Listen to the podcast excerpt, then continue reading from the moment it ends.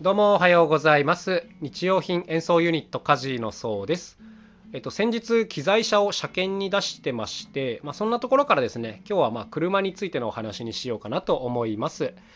えっとねこの僕たちの機材車っていうのはキャラバンっていうこうバン型の車なんですよ。ハイエースとかなんとなく分かりますか？細長いでっかいやつです。あれのしかもハイルーフ型といってね天井が高いやつなんですよ。まあ一言で言えばでかい車なんです。一応こう乗用車ではあるんですけども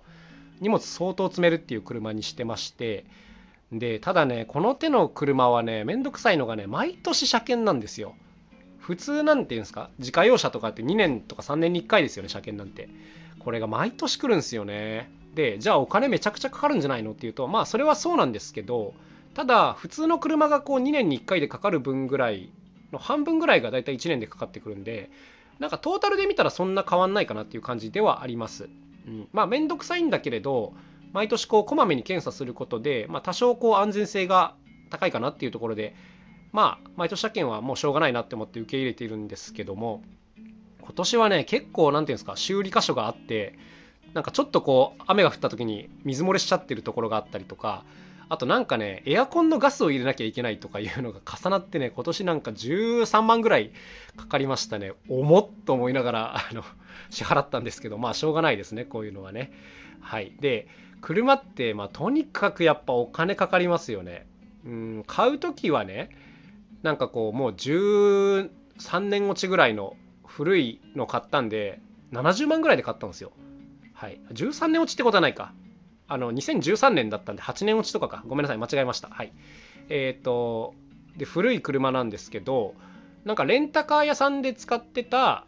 こうキャラバンをそのままこう販売に出すみたいな形で売られてて、うん、安かったんですよ。70万ぐらいで買えたんですけどやっぱりねまあ初期費用の別にランニングコストですよね。維持費用がもうとにかくかかると。毎年この車検とあとこう年明けぐらいに車の保険代を払ってるんですけどもやっぱね2つ合わせてどうかな。平均やっぱ1年で最低でも15万とか、うん、18万とかかかってくるんで、まあ、それがね毎年毎年かかってくるんでこれは重たいですよ、はい、だからどうだろう。もう買ってからうーん4年ぐらいかな経ってると思うのでもう維持費だけでもねだから50万とかもっとか、はい、払ってると思うんですよね。うん。ほんと車ってもうお金かかるやっぱ持ちたくないなと思うんですけどまあこの手のね物を運んで使う仕事をしてる以上ちょっとしょうがないなっていうところではあるんですけどもあの僕たちはですね一応プール金っていう形で貯金をしてるんですよ。うん、毎年あ毎月こう2人の間でお金の生産をするんですけども、まあ、その時にお互いが今はね1万5000円ずつ出し合って、えー、と口座を1つ作ってそこにプールしてるという感じです。でそのプール金の中からこういった車検費用とか、まあ、保険費用とかあとたまにこうガツッとかかってくる費用があって、まあ、音響機材とかね、うん、こういうのはこのプール金から出すようにしているんですけどこれやってないと本当に重たいなっていう感じですわ。まあ、プール金って要するにその車代とかのね、まあ、先払いみたいな感じでちょっとずつ貯めているんですけどもいやーなかなかしんどいですね。はいはいはい。って感じでまあまあでもねとりあえず無事車検が通って帰ってきたんでまた使い倒そうっていう感じではあるんですけどもこのね今年またかかりそうなお金でねタイヤ費用ってのがありますねうんなんか3年ぐらいこう使ってきたスタッドレスのタイヤがもうちょっといい加減ダメになりそうで今年のまあ冬前にまた買わなきゃいけないなというとこなんですけど前は何だったかな？なんかヤフオクだかメルカリだかで買って使ってた気がするんですけどやっぱねタイヤって高いんですよね。ホイール付きかどうかっていうのにもよるんですけど結構一度にやっぱ何万円ってかかってくるんでもうこの分も当然プール金から出さなきゃいけないんですけどもいやーお金かかるわ。もうただただ日々が経っていくだけでこうお金かかるみたいな感じですね。愛知県に住んでやってるとめったにね雪なんか降らないんですよ。実際冬になってもね、うん、でやばいなっていうのもね年に1回か2回なんですけどもでもねやっぱその時に車滑って中の機材が壊れちゃうともうおしまいなんでやっぱりね毎年毎年めんどくさいんですけどこうスタッドレスへの交換っていうのをねしてるんですよ。うんいやー本当にねなんかもったいないなこの費用っていう感じなんですけども時間も結構めんどくさいですね。毎年あの秋と春にタイヤの交換をするんですけど、まあ、メンバー2人がかりでやってどうかな？3 4 0分っていうところかなというとこですね。まあ今はだいぶ作業が慣れたんでもうよしやろうって言ってもうガツッとやっちゃえばまあすぐなんですけど。うん。毎年2回やるっていうのはね結構めんどくさいですよこれが、うん、じゃあその辺のところでやってもらえばいいじゃんっていう感じなんですけどまあそれはそうなんですけどあの変えてあわざわざね車にタイヤを積んで持ってって変えてもらってる間なんか本でも読んでてで結構なお金を払って戻ってくるっていうのを考えるともう自分たちで変えた方が早いし安いしいいじゃんってことになっちゃってね。結局自分たちでやってますけどね。いやーだるいですねこういうのはね。はい。あの自家用車だったらねもう雪の日なんか外出ないでいいじゃんで終わりなんですけどね。まあ仕事だったらそうもいかないですからね。はいはいはい。って感じですね。でまあ古い車なのであとはねカーナビが結構問題だったりしますね。うん。カーナビなんか今は Google マップでも何でもあるんですけどもやっぱねこうスマホでナビって結構ちっちゃくて僕個人的には見づらいのとあとなんだかんだこう移動中も連絡が来たりするので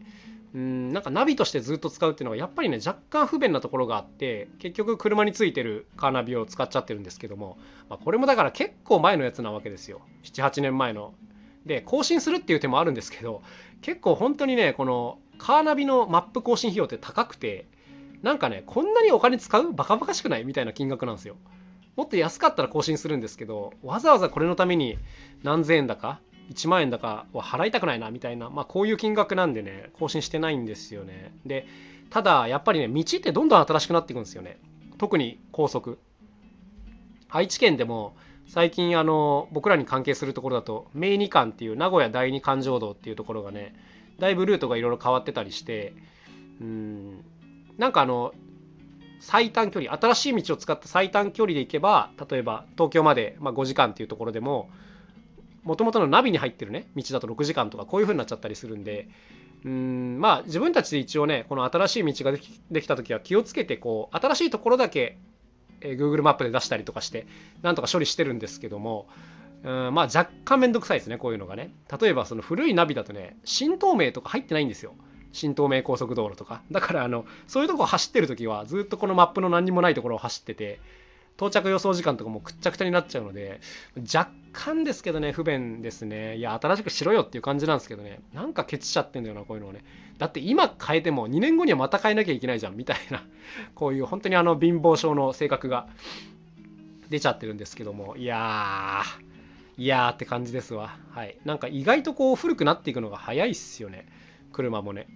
なんかエアコンのガスも毎年入れなきゃいけないみたいなのも本当にだるいんでやっぱ本音を言えばね、新しい車が欲しいですよ。そりゃ、新しい車欲しいんですけど、やっぱりね、この手のやつで新車買おうとすると、平気で200万とか超えてくるんで、いやいやいやいやっていう感じなんですよね。うん、しかも厄介なことに僕たちの仕事って、毎日毎日車に乗るわけではない。うん、月に何回か乗って、まあ、遠方まで行くぐらいの感じなんで、うーん、そこまでの投資効果があるかといえばないみたいな感じでね、まあ、使ってない時人に貸すとかできりゃいいんですけど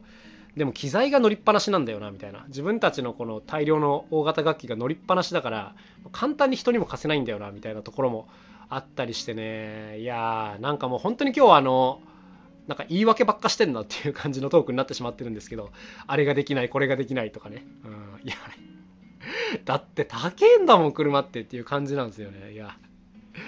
なんかあのこのキャラバンに乗る前はね K の箱番っていうのに乗ってて、まあ、本当にあの大変だったんですけどもその時もハイエースが欲しくて欲しくてねもう街中を走るたびにハイエースを見るたびにあハイエースだと思ってずっと見てるみたいなこうハイエース病にかかってたんですけどもさすがにあの車帰ってからは その病気はなくなったんですけどもそのぐらいもう昔から大きな車が欲しかったですね。まあそれが叶って本当に良かったんですけどまあなんせいつ壊れるか分かんないのでねいやーまあヒヤヒヤしながらつないでつないでっていう感じですわ。もっと稼ぎゃいいんですけどね。なかなかもう商売が下手で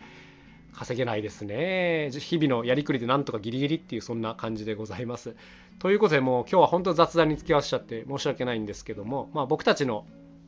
機材車の、まキャラバン君についてのお話という感じでございましたまあなんとかしのいでやってるよというそういうお話でございますまあ、新しいキャラバンを買ったら、あ、ちょっと羽振りがいいなと思ってください。というわけで、今日は一日、あ、今日も一日頑張っていきましょう。それではまた明日お会いしましょう。さようなら。カジノそうでした。